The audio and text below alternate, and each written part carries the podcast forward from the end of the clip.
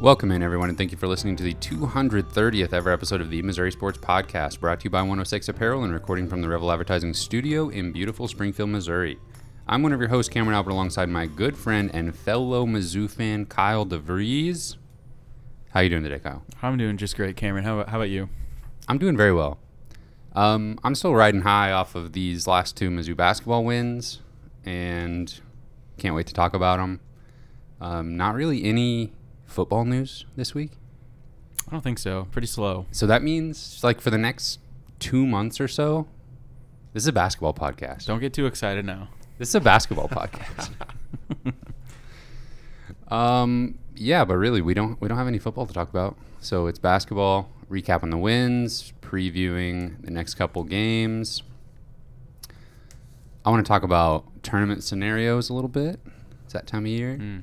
Uh, before we get into all of that, don't forget to subscribe on YouTube, leave us a review where you listen to us, support us on Patreon if you want. Uh, Patreon.com slash Missouri Sports Pod. You might still be a little hot. Oh, turn me down? Mm-hmm. Steaming it up in here. Okay, turn me down a little bit. Oh, that's good. If you're looking for a place to get some of those hot takes out, you know, if you're looking for a, a friendly group to Mm. discuss some of these games with, our Discord is a pretty fun place to be. Especially when they're winning. Mm. Okay, speaking of winning, uh, Missouri beat Iowa State 78 to 61. Let's go. Heck of a game. Uh, let's start it out by talking about those throwback uniforms. What'd you think of those, Kyle? Uh, yeah, I love them. I I mean, how can you not? They're beautiful. Yeah. I love the um, I love the big like blocky letter or not letters numbers on the back of the. Yes. Of, uh, for some reason, I was just like I was loving that. Just the big old numbers on the back. And that, like, the shiny Mhm. uh, gold Yeah. color of the, Mm. the, the shiny white, the shiny gold. Oh, Mhm. kind of the stripe around the waist. so good. It's beautiful. Are those going to be part of the regular rotation now? I think they should be. Yeah. I I kind of advocated for them on Twitter uh, to the Mizzou Hoops account. We'll see. I'll let, I'll let you know if they get back with me on that. uh, but you know, Mizzou played great in them. Look good. Uh, play good is definitely uh, a real thing. Yeah. And so I think they got to be they, they got to be in there. Was it Yeah. throwback because it was in a Big 12, old Big 12? I think Or that, just- that, that just yeah, that kind of went into it a little bit, but yeah. Um, in this Iowa State game, uh, Isaiah Mosley got a start at home. That was exciting. Um, I really thought that Iowa State was going to control this game more than they did, Yes, you did. and Mizzou imposed their style of play, and from start to finish, looked like Yeah. the better team. Yeah. Iowa State came in number 12 in the rankings, Mhm. and it didn't matter. It is kind of a uh, interesting thing that I think you. I mean, we we both probably just assumed that Iowa State was going to impose their will tempo wise. I'm not really sure why we did that, but I don't know. D- Does typically the the team that plays fast or slow get to usually impose their will more often? Because, but I, I don't know. But the the fast team definitely was the one that that took over in this game, and it worked out really well. Yeah, and uh, pace of play wise, I mean, there w- there weren't as many. I mean, Iowa State has played in games this year with more possessions. Um, sixty only sixty five possessions in this game, and if we look at some of Missouri's other recent games, like the Ole Miss game, 69 possessions, Alabama 77, Arkansas 72, Florida 71. So this was a little bit slower pace as far as the number of possessions in the game for Missouri, but Missouri was incredibly efficient. Mm. Every possession, you know, Yeah. resulting in points basically makes a huge difference. Um, overall, when Missouri shoots like this, I mean, this is like we talked about this with the Ole Miss game. When you're shooting lights out from three, do you shoot lights out or do you shoot the lights out? I think it's just shoot lights out. Is that like? Are you asking me what the phrase is? Yeah, but Yeah. you could shoot the lights out. I don't even know what that means. Is it just like shorthand now? That's a good question. I'll, look- I'll look it up. Okay, You see shoot what so you- well the lights go off. I don't know. Like, what does that even mean? Well, maybe Cameron can find out. Shoot the lights out. Uh, yeah, we shot the lights out. I mean, that sounds like a bad thing. Like, if Maybe. the lights go off in the stadium. because you're shooting so well. I don't know how you that can would just happen. shoot in the dark. It would just still go in. Probably. Um, Iowa State hung with Mizzou for most of the first half, but they they had no answer for Kobe Brown. Kobe, I mean, this has been a thing now, but he's looked incredible, like Mhm. one of the best players in the country. And I figure when we talk about this Iowa State game and LSU game, we can kind of just talk about them as one thing because they Mhm. were so similar. But uh, it, the Iowa State game, Kobe went for 20 points, 12 rebounds, three assists, a block, and a steal with only one turnover. hmm Yeah, I think obviously the reason why Kobe goes under the radar sometimes, like including like in recruiting, he was I mean he was not like lightly recruited, but he didn't blow up either. He's probably like three, four star player. Um, and part probably part of the reason why he just continues to get slept on is just because of his size, like height wise, and he just kind of looks like he's going to be just the prototypical kind of tweener where he's Yeah. just not quite tall enough to to be effective down low and he's probably a little too big to be a guard and so he's just perfectly in between but also I guess the upside of those kind of players is when they do kind of find their niche they can be an unbelievable like mismatch just a nightmare for other Yes. teams and I feel like that's one thing Kobe's kind of figured out this year is how to exploit um you know his size inside and he's definitely not a small guy of, of course I mean he's this is a unique case where the dude is just massive like broad shoulders and Yeah. just can bully people down low but And that's know, what he's been doing a lot lately. he has, yeah. So his game has just been so versatile lately, where he's shooting from three really, really well, and you know he's always been able to do that a little bit, but he's been super efficient this year, and, um, and then of course has just been super crafty down low, and so he's been able to score from anywhere. Yeah, it's like if he's got a bigger guy that he can't bully, he just brings him out to the perimeter. Mhm. And teams have been avoiding that kind of matchup. Like, uh, especially in the LSU game, uh, KJ Williams was not guarding Kobe Brown most of the time. Mhm. And you'd think you'd want to put your best, like, big man defender on him. But I think he just is bringing those bigger guys out to the perimeter and then making them look silly sometimes. Yeah. And the little bit under, if they try to put a quicker guy on him, then he's just bullying him. Right. It's yeah. so fun to watch. Yeah, exactly. He just has that perfect blend of the ability to score inside, but also has some guard like um, qualities where he can kind of go, he can kind of create his own shot if he needs to, and he can dribble around and, and shoot from three. So he just you, he's dangerous from anywhere. Um, in the first half of the Iowa State game, I counted made threes, obviously from Kobe, but also Mosley, Hodge, and East. East had that like in, insanely deep corner three where he's like behind the backboard, basically. I don't know that I've ever seen a three pointer so far in the corner. Like, And I think it was later in that same game where Hodge made one on the other end of the floor, like falling away. That was Yeah. like almost the same way behind the backboard. yeah. and uh, Nick Honor had a three in the first half. It was just, I don't know. I, in both of these games, I kept waiting for them to cool off, and they Mhm. just didn't. Yeah. Yeah, it's like I feel like I've been uh, on the other end of this. Like we've seen other teams like uh, not just this year, but just generally watching college basketball, the team you're going up against, it's like, man, they just cannot miss right now. Like that is the worst thing ever. You're just like it's going to stop eventually. Yeah. But Missouri, like you said, just I was kind of waiting for them to cool off and they didn't.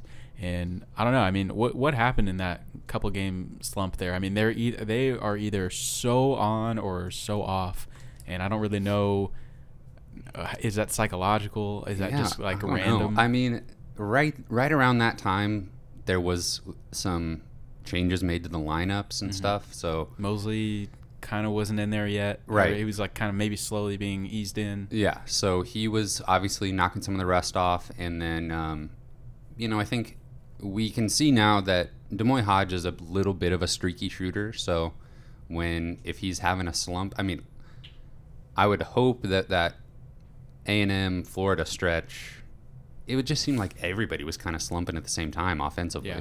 Yeah, that's really hard to overcome, obviously. And uh, even in the LSU game, Hodge was a little bit quiet on offense, but everybody else picked him up. It was not even a big deal.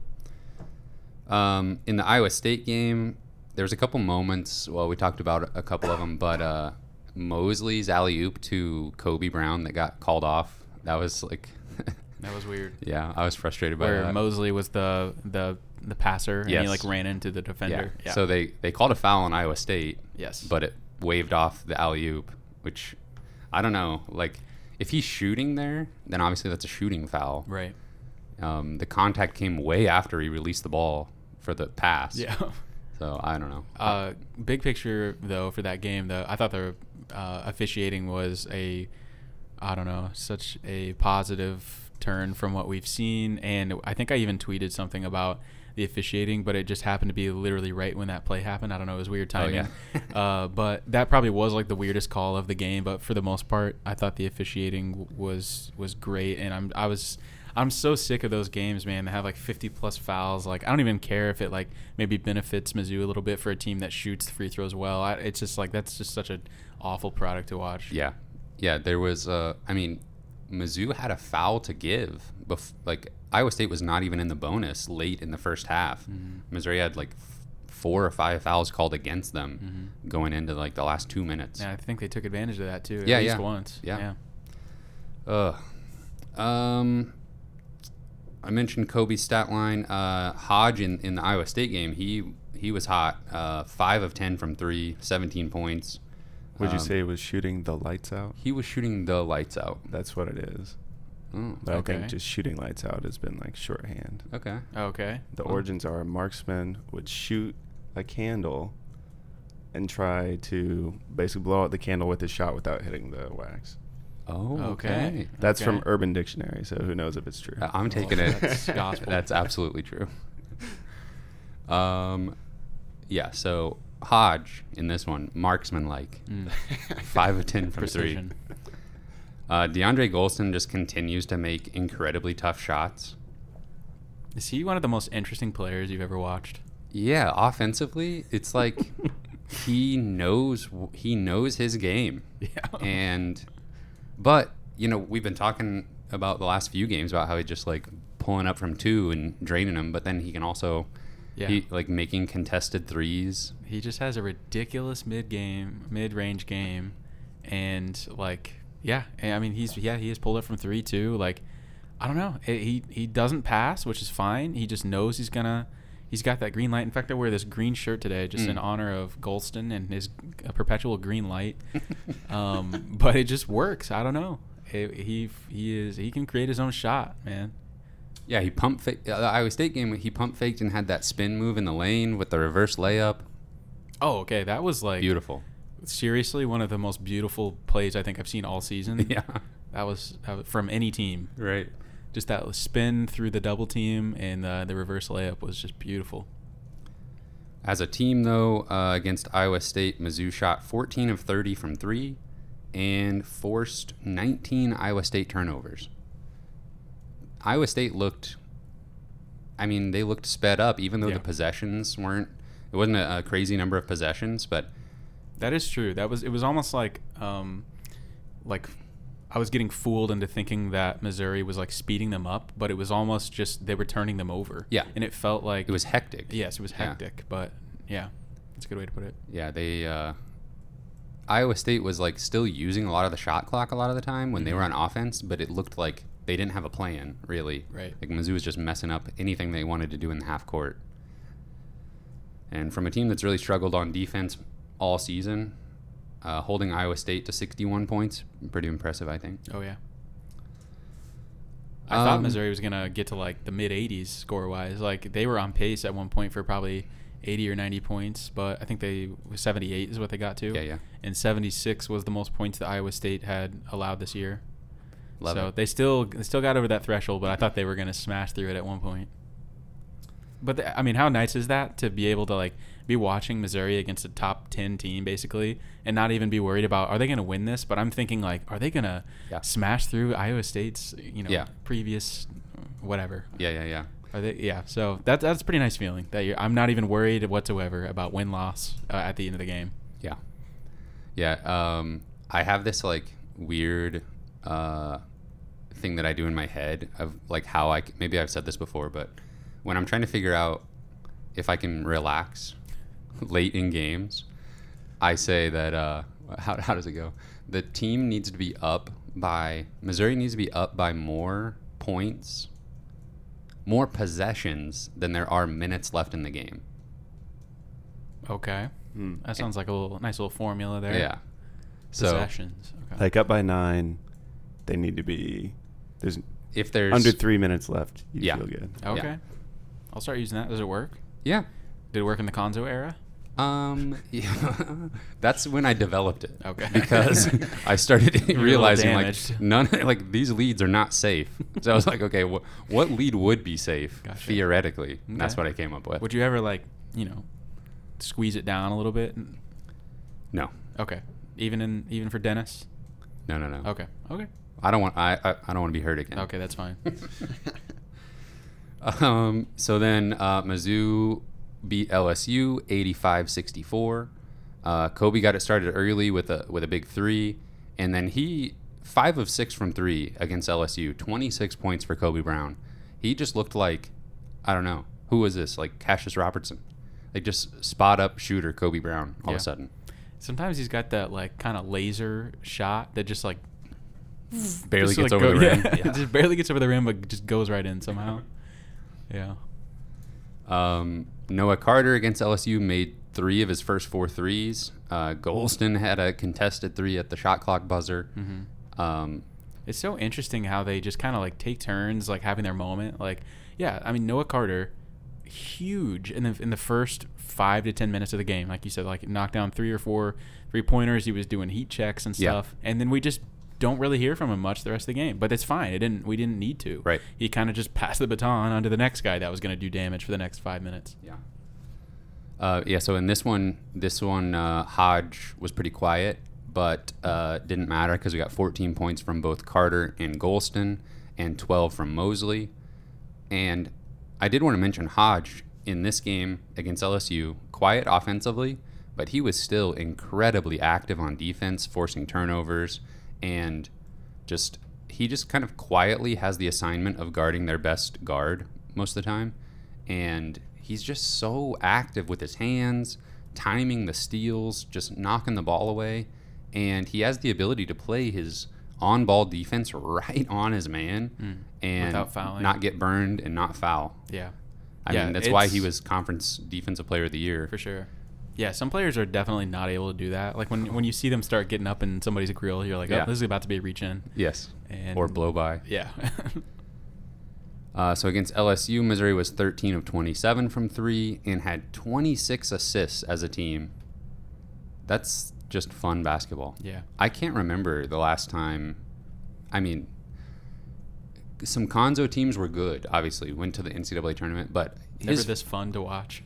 Right. It's his first season. Cuonzo's Yeah. first season was this fun because we were making 3s Mm-hmm. Um, and I, I don't know. I think the fans deserve credit. I mean, this is all we needed. Yeah. And especially the folks in Columbia who are going to these games. A winning team, and even if we don't win them all, a style that's fun to watch, and you know, guys that are fun to root for. The the building has been lit. Yeah. Last few games. That's what the kids say. Uh, yeah, the LSU game in particular. I know LSU's defense is really quite mediocre, but uh, so it. I, I felt like Missouri maybe played their best offensive game of the year, just as far as efficiency, just clicking on all cylinders, like getting contributions from everyone, just looking absolutely dominant and like so confident in every way. The defense, again, like most games, is like, oh, we'll figure that out. We'll, we'll, we'll figure it out later. Yeah. Just, uh, well, we're just. I mean, Forced turnovers. and it was like the perfect formula for a, for letting a team get back in the game. Honestly, just quick quick shots. Uh, sometimes they don't go in, whatever. But we'll we'll just we'll figure out defense later. And yeah, it makes for incredibly entertaining basketball. Hopefully, you know that that kind of style will come back to bite them at times. But I'm I'm totally on board with with how they're playing. Yeah, Missouri was outscored by seven in the last 10 minutes of the LSU game. Mm-hmm. And you could kind of feel that. Like, the, sh- the shots weren't falling for Mizzou late Mhm. as, as often. And if one thing that I've noticed about this team this year is when we get up by quite a bit, it feels like we're in garbage time when there's still like eight minutes left in the game. And that's kind of just a, I think we talked about that early, early in the season against some of the really bad non-conference opponents. Mm-hmm. But like, and they almost don't know what to do with it. exactly, Yeah. It's like, are we? Do we slow down? We're in this weird place where it's like feels like we just have a few more possessions Right. to get over, and then this game's over. yeah. But no, And then it's like yeah, and, it's like, like, a quarter of the game left. and they're not as good when they sl- Yeah. and when they get to that little no man's land of eight minutes left and they're Yeah. up by twelve Right. and we got to slow down. Yeah. But I was encouraged. I mean, the last 10 minutes weren't the best, but earlier in the game, even in half court sets, Missouri was running their offense, making good passes, setting things up for Kobe, setting things up for Gholston, Mosley. So I don't know. It wasn't always transition buckets. They got plenty of those, obviously, but and LSU's defense is nothing special. But they were able to really manufacture some points when they needed to in the half court. One thing that drives me crazy is whenever the other team makes like a garbage time three at the buzzer because for like the sake of KenPom, Oh yeah, like oh this is gonna ruin the analytics. yeah. We won this game, but we're not going to move up. Exactly. we did exactly what KenPom predicted. Yes, because Adam Miller drained a three Yeah. with two seconds left uh, after they stole the ball from us. Um, special shout out to the student section. Yeah. they've been amazing. Um, Mr. Brightside, we Yeah. love it. Uh, this is a pro Mr. Brightside podcast. Absolutely. Um, also, I have to say, I didn't see this till after the fact, but did you see those tie dye sailor logo shirts that they were giving out at the game? No. You want one? I want one. I'm putting the message out there.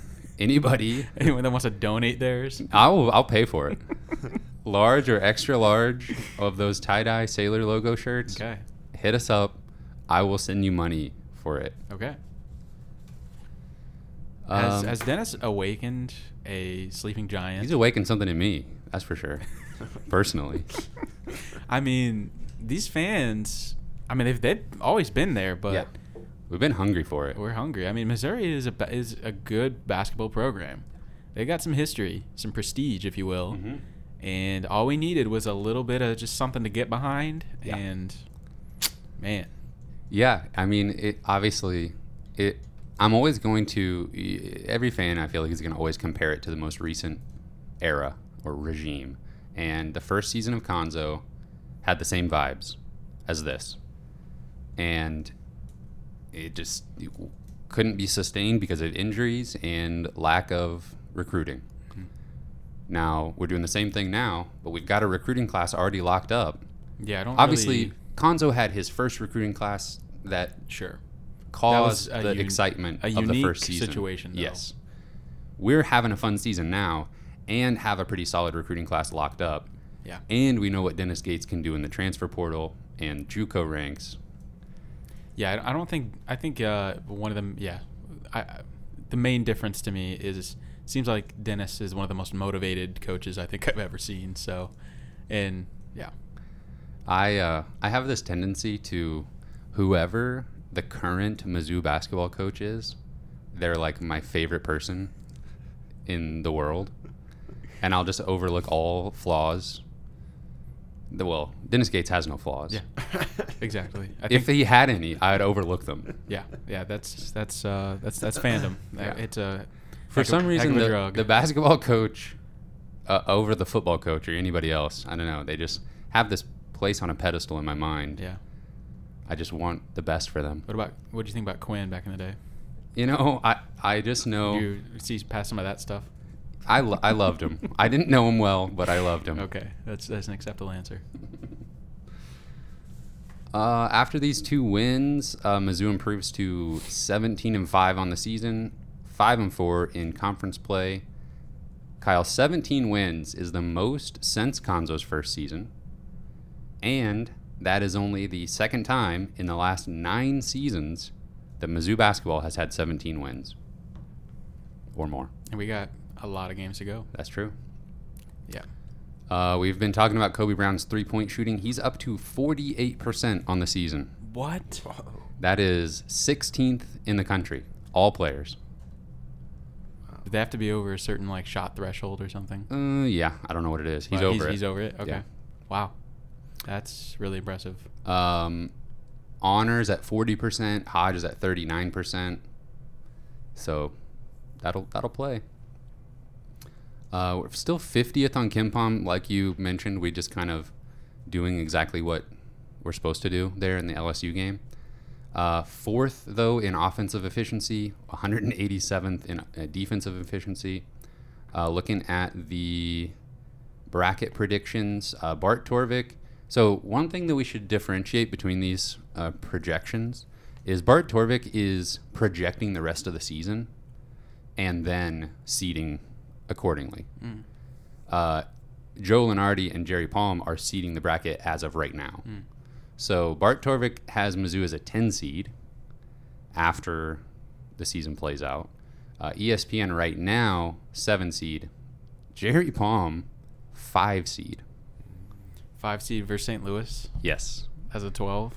And That'd be something. and then playing Jerry Palm keeps doing that. Yeah. He's, He- he- he's playing with us. Yeah, he wants the clicks. Yeah, he does. He just wants people to look at those matchups. Yeah. But uh, uh, I'm going to do it Yeah, because well, we're gonna do it. Uh, if they if they in this hypothetical, if they beat St. Louis in the first round, they would play four seed Marquette in the Mm. second round, and that would be a very interesting matchup. Marquette, don't they have number one KenPom offense? Number one KenPom offense, uh, yeah, and they're basically Mizzou, but better on offense and better on defense. Okay. They even doesn't have, sound good. right. They even have a couple of forwards that are like each. They have two sophomore forwards that are like each about sixty percent of what Kobe Brown is. Mm. So they've got like a future Kobe Brown. They've got two of them. Yeah, Marquette's number eight in KenPom right now. That would be Whoa. Shaka Smart. You know how he his style of play. I kind of forgot that he was there. Yeah. That makes sense. So that would actually be playing St. Louis in the first round and then Marquette in the second round would be pretty fun. Unfortunately, got a long ways to go. Yeah, honestly, I feel like the, um, you I, I don't know. I feel like the eight nine seed. Oh, we talk about this stuff every year, but the eight nine seed is really not where you want to be because you have to face the one seed in the second round if you get past an absolute coin flip of a game. Yeah. So that's just not a great spot to be. Might as well take the coin flip of 7-10 Right. Yeah. and play the play the two seed. even like the six, I think is like realistically the best place. I think that you want to be in Yeah. that area. But yeah, I'd take seven uh, uh, over eight or nine. I'd take 10 over 8 or 9. You almost would. Yeah. Honestly. Um, how are you feeling right now? I feel like the like Bart Torvik and some of these analytic like KenPom and everything, the purely computer based stuff is definitely um I don't know what I'm Mizzou is definitely suffering in the rankings there based on the non-conference schedule. Mm. Um, not really having like having so many quadrant four games on your schedule is really hurting in the computer side of things. But the people, uh, Jerry Palm and Joe Lunardi, seem to be overlooking that. Mhm. I wonder. It makes me wonder how the selection committee is going to view that. Yeah. Because if that, if Mizzou kind of just plays out their season, wins the games they're supposed to, loses a few more, and maybe wins one game in the SEC tournament, then it'll be really interesting to see how the seeding turns out because the computers will be saying like Yeah. on the bubble. Right. Yeah, I think I, yeah, I obviously have no idea how the committee's going to approach it. I think real people, you know, know Missouri's you know best couple of wins, maybe their best couple of losses. That seems to be kind of what's considered is in the meaningful games. How did you fare? And they'll probably just look at those you know those computer rankings on the surface. Uh, I don't know that they'll dive into why exactly they're 50th instead of 30th or something Mhm. with a gr- with, with a really good record. You know, obviously, I think KenPom is a tr- tremendous resource. I also do wonder like why, you know, playing a few more quadrant four games like has such an impact like all, all the way this far deep into the season. Like, Mhm. yeah, and when you look at the strength strength of schedule, it seems like Missouri's schedule has been a gauntlet all for the you know, for the most part the last month or two. Uh, but their strength of schedule is still like up in the 60s, 70s. Mhm. Um, that kind of surprises me, but yeah, I don't know. Um, it, I, I think that plays too much of a factor into the analytics, in, in my humble opinion. Yeah, that's understandable. I mean, if you're a, a human person looking at Mizzou's schedule, like it's very easy to interpret it like oh, they didn't really play anybody until the Kansas game, got destroyed, but that was kind of their wake up moment like, oh, this is what a real game is like. Mm-hmm. And since then, every game's been competitive. They've had huge wins, no bad losses. Right. It's and- very easy to, obviously, I'm trying to get rid of my biases, but Yeah. blind schedule, it's very easy for me to talk myself into, oh, yeah, this team, new coaching staff, they scheduled light early, but then once things got going, they showed who they really are. Yeah, and I think recency bias will play a huge factor and always does. I mean, what what you do in the SEC tournament is big. What you just what you've done recently um, is always going to play a huge factor in the mind of the committee, whether that's fair or not. So I think that's why the non-conference is almost just like an exhibition for the conference season. Yeah. And the second half of the year, uh, when you're playing good teams night in and night out, what what kind of team are you? And so hopefully that will be what's more heavily considered. Yeah, and in a perfect world, the the trajectory we're on for the Mizzou basketball program is to build some momentum and some continuity year from year. And then yeah, you want to be I mean, I think back to some of the best Mizzou teams that we've watched.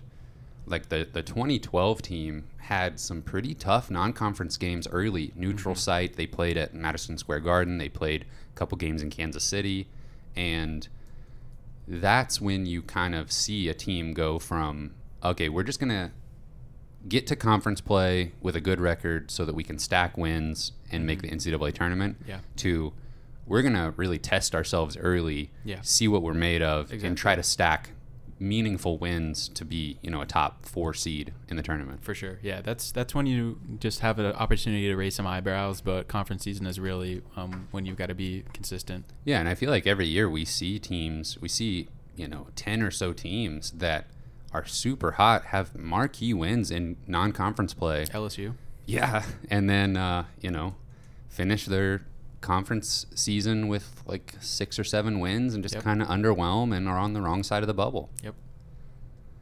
Uh, luckily for Mizzou, I'm, I'm still uh, I'm still looking forward to those last five games of conference play.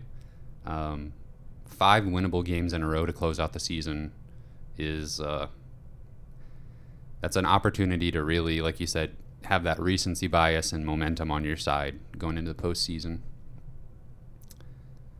Uh, before we get to before we get to Mississippi State, I do wanna I wanna ask you something, Kyle. I was watching these two games and I struggle with. Uh, I just did it. I'm thinking about the last five games of the season. I struggle so much with staying in the game that I'm watching and Start thinking just big picture. enjoying it. Yeah. I can't help but be like, oh, the season's almost over. I and like, oh, what does this game mean for two games from now? Yeah, I, I feel like I do that too. Right after we get a win, like I immediately, you know, look at KenPom or the SEC standings Yeah. and that kind of stuff, and I'm just like, oh, I just can't wait to see how this plays out. And I'm Yeah. just like, actually, no, just just enjoy it, stay in the moment, right here in the now. Okay, so you can't help me with that problem. No, it's not. I'm sorry. I, I'm just an enabler. okay. All right, no big deal. Uh, next up, big road game against Mississippi State. Mississippi State, they're, they're kind of one of those teams. Uh, had a good non-conference season and then uh, have really struggled come uh, SEC play. And then they beat somebody in the Big 12 thing, right? Beat TCU in overtime, yeah. So they've kind of bounced back a little bit, but they've they're they're good. I, I'm be prepared, folks. Mississippi State, not a bad team. Um, two huge wins in non-conference play earlier in the season. They beat Marquette, who I was talking about earlier, and uh, top 50 Utah team. And then um, in conference play, their worst loss is at Georgia. So everything else, they've, they've already played Alabama twice. They've already played Tennessee twice. Yeah. So their schedule has been a little bit front loaded. Yeah, I feel like their their record is a little deceiving for sure because of how difficult it's been. And they're favored in eight of their last 10 games here, including this Mizzou game. Yeah. Uh, but they, they're only two and seven so far in SEC play. You mentioned they did beat uh, TCU in overtime, and then they most recently won a road game over South Carolina. And here we have basically the inverse of Mizzou. Um, Mississippi State tenth. Oh, sorry. Let me let me start with 52 on KenPom to Missouri's 50. 10th on defense, and 162nd on offense, Mm. and 328th in tempo. Yikes.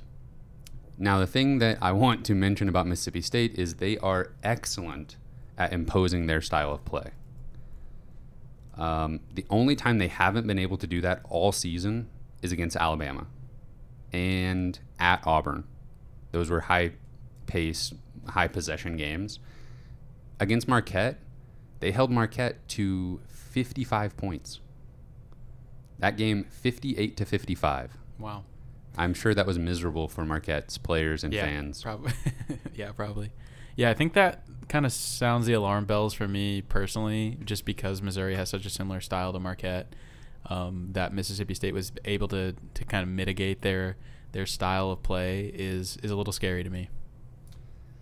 Yeah. Um, most recently against South Carolina, that game only had 63 possessions. Uh, they had a game earlier that they lost against Florida that only had 61 possessions. Mm-hmm. So, I mean, kind of a comparable style of play to Texas A&M, which, if you recall, uh, was probably the worst game that we've watched this season. Missouri play. Uh, the referees were a part of that too, but ultimately, just Missouri just didn't. They looked. It looked like we were watching a Cuonzo game. Honestly, yeah. just they were completely taken out of their style of play. Um, Mississippi State has a really good big man in Tolu Smith. He is their go-to guy on offense, and I, I can't help but think that he's going to be a problem for Missouri. Um, DJ Jeffries um, transferred from Memphis a couple years ago. He's kind of a do-it-all forward. He'll bring the ball up. He'll facilitate. He can make a three. He can get get to the rim. Um, Shakeel Moore is really fun to watch at the point guard spot. Not really a not really a three point shooter, but he'll he reminds me a little bit of uh, like Xavier Pinson a little bit. Uh, and then Dashawn Davis is their only reliable three point shooter. So it, they've got a few guys that can make a three, but if anybody's going to get hot and go on a little bit of a like one man run, it's probably either going to be Smith or Davis.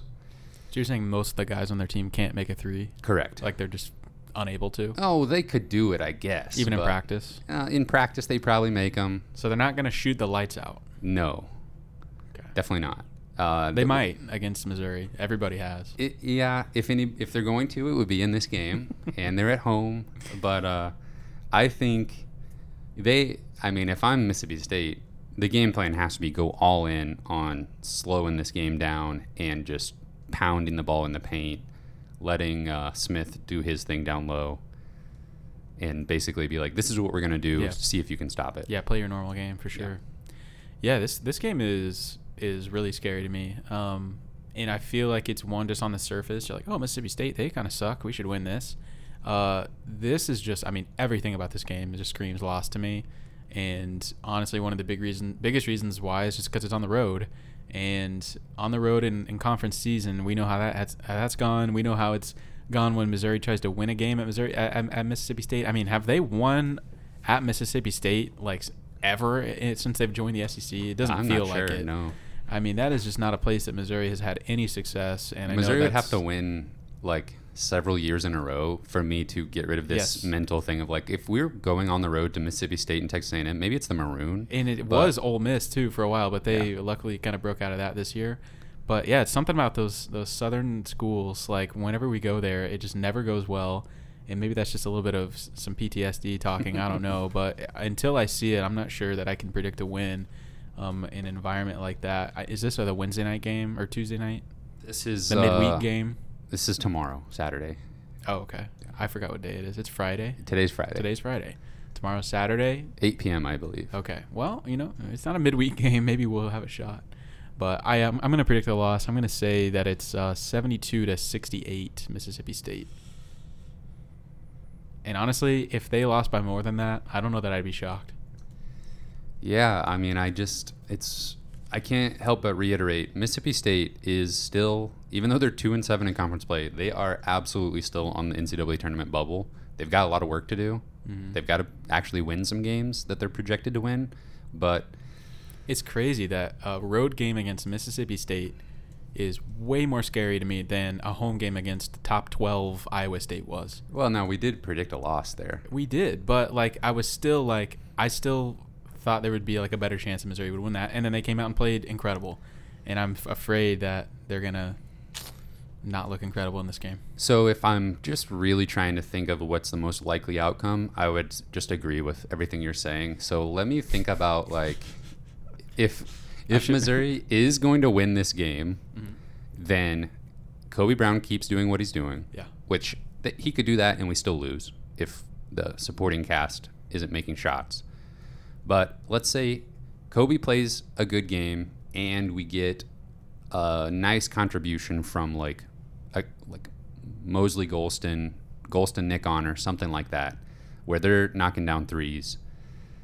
If Missouri, man, it's going to be so hard to get up and down the floor against Mississippi State. I feel like I watched some of their highlights and man, they just really slow you down. They make you take all the time of your shot clock. Mm-hmm.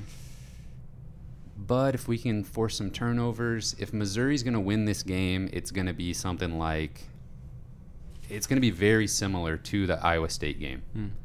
And so that means Missouri wins 74 to 71.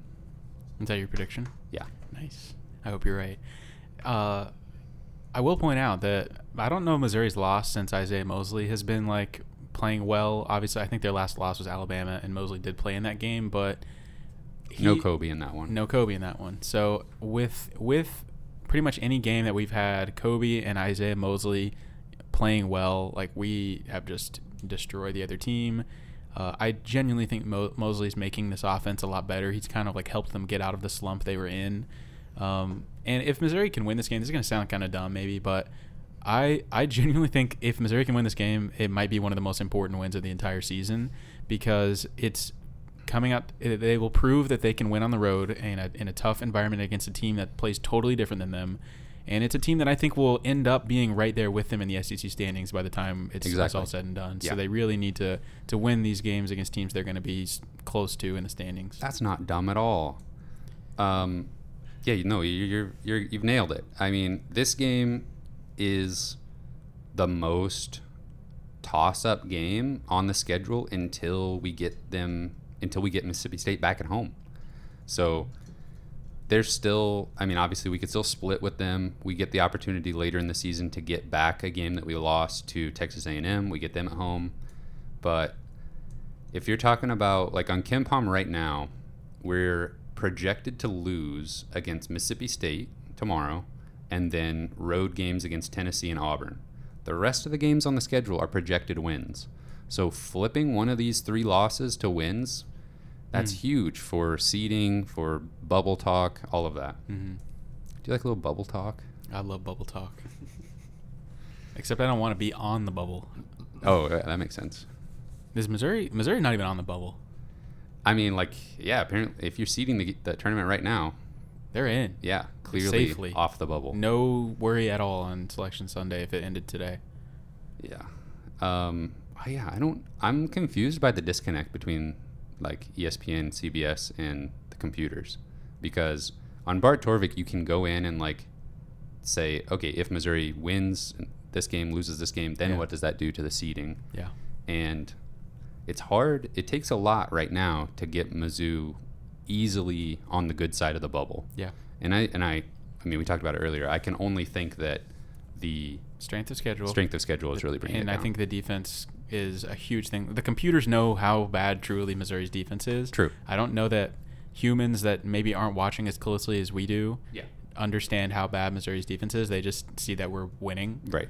And Um, that's fine, you know. that's fine. Uh, if you're That- winning, honestly, who maybe that's all that matters. Yes. Maybe we're overanalyzing with with KenPom. I don't know Yeah, and to some degree. and that type of stuff is just like yeah, LSU hadn't scored above 60 points so far in conference play, and they scored 77. Yeah. So that's going to hurt the defensive metrics. Um, after the Mississippi State game, we're back home against South Carolina, and um, it was mentioned in the Discord earlier this week that this looks like a classic trap game situation. With uh, we're we're, we're really hyping up this game tomorrow. It's a really crucial game for Missouri's future this season, and then on the other side of South Carolina is road games against Tennessee and Auburn. So I could understand that. Like South Carolina, pretty bad team, and Missouri could just, it is a midweek game. Missouri could not get up for it. But the good news is South Carolina is bad enough that I don't think it's going to matter. I was gonna say that exact same thing. If you didn't, I, I, I mean, yeah, maybe we're getting a little overconfident here, but and I think it's more about South Carolina than, than Missouri. Honestly, I think Yeah. South Carolina is just truly terrible. Yeah, 254th in KenPom, uh, 8 and 14 so far in the season, 1 and 8 in conference play. They did go to Rupp Arena and beat Kentucky. That was really weird. Which I'm fine with that also though. Yeah.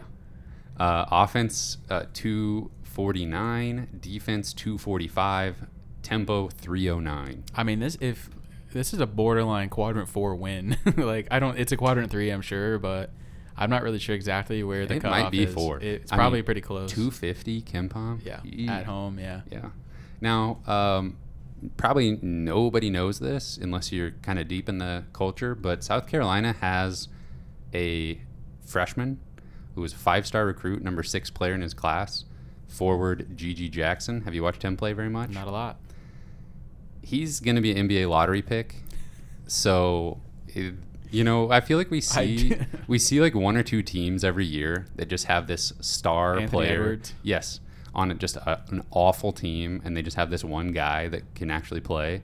Um, they've got a couple guys that could make some threes. They've got a couple somewhat capable big men. I mean, not everybody's terrible, but I mean, they've got this freshman forward who just does everything and looks like an NBA player on the court, and then they have eight wins. I f- I'm feeling is weird. Yeah, it is strange. I'm But, not. I'm honestly not sure I knew that. Yeah. That they that he was that highly ranked. I mean, Yeah. I've, I was aware of him, but I didn't know that he was a lottery pick.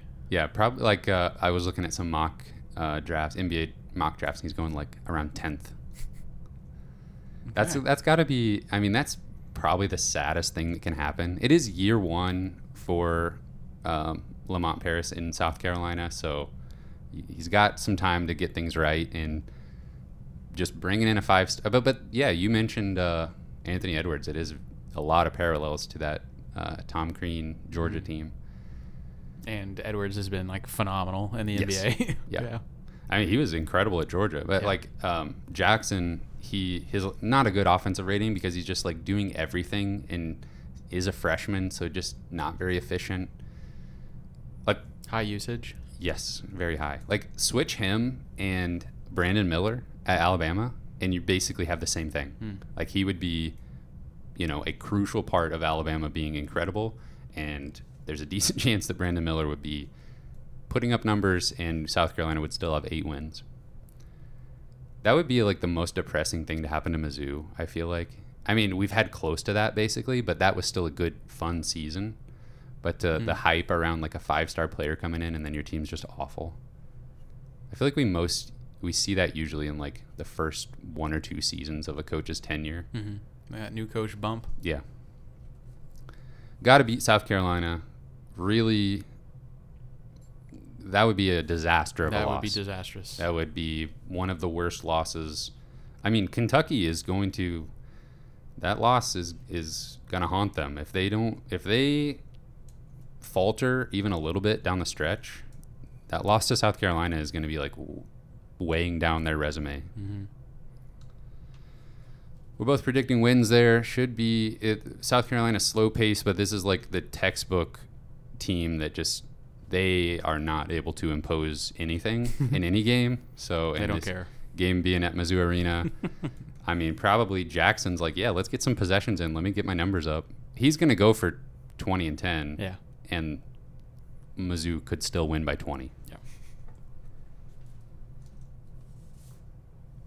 You feeling good as we head towards the uh, the home stretch? I'm feeling great. We do. Um, We've got those big, those tougher matchups, those road games: Tennessee, Auburn. Yeah. Yeah. Opportunities though. I still I I still think Missouri. I think they're sixth or seventh in the SEC standings. I think that's probably about where they finish. But got a lot of fun basketball coming up. Yeah, it feels good to be in a position where we can basically just say, "Oh yeah, we we lose on the road to Tennessee and Auburn, and it's not a big deal." Yeah. It feels good to be banking wins this early in the season. Um,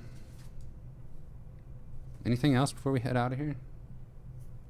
That's it. Let me know if you got one of those T-shirts and you're willing to part with it. Reach out.